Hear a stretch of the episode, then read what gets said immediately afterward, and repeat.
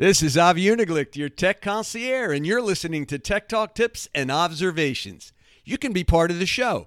Just call in, ask a question, contribute a comment, and I look forward to hearing from you. You can reach me anytime at www.askavie.com. Thanks for tuning in.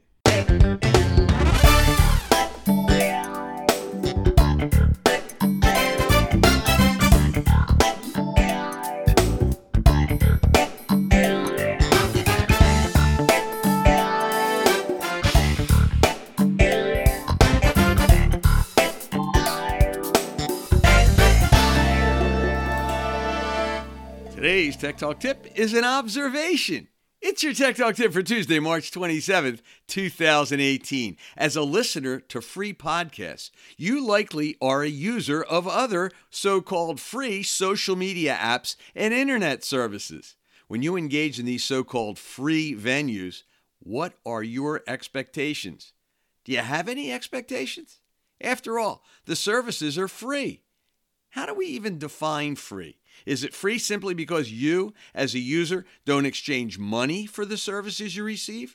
Or are you exchanging something possibly even more valuable than your money? You may be giving up your privacy, your ideas, your habits, your contacts, your relationships with those contacts, your time, your likes and dislikes, and more.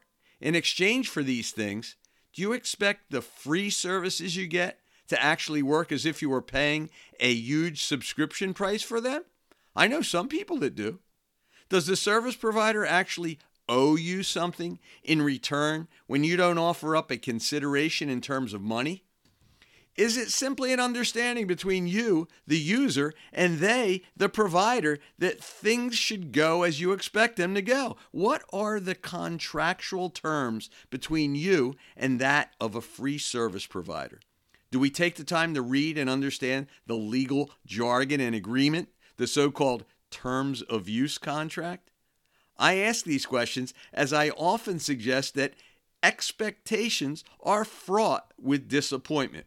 What is it that we should actually expect of anything or anyone? In a written contract, we should expect the party to deliver what they promise, promise to do or adhere to and there are legal consequences spelled out in a proper contract to those that don't adhere to the terms. When no agreement exists, do we contrive one in our minds that we simply believe should be in place as fair and reasonable people would normally expect from similar situations?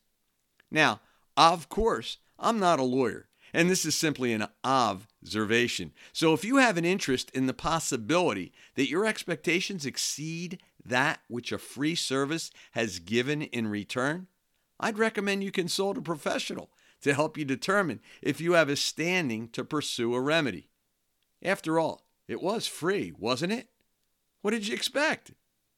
Perhaps you have changed the way you interact with free social media apps and services, and your approach is one you'd like to freely share. I'd like to hear from you, and so would my audience. Please call in or message me with your input.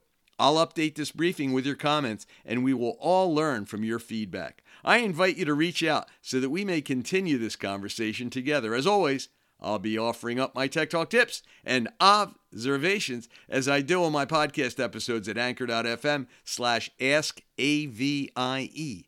For an archive of all my previous Tech Talk tips, please visit www.techtalktips.com. For Anchor.fm, iTunes, Google Play, the Amazon Echo platform, and more, I'm Avie Uniglicht, your tech concierge, and you can connect with me at my website at www.askavie.com.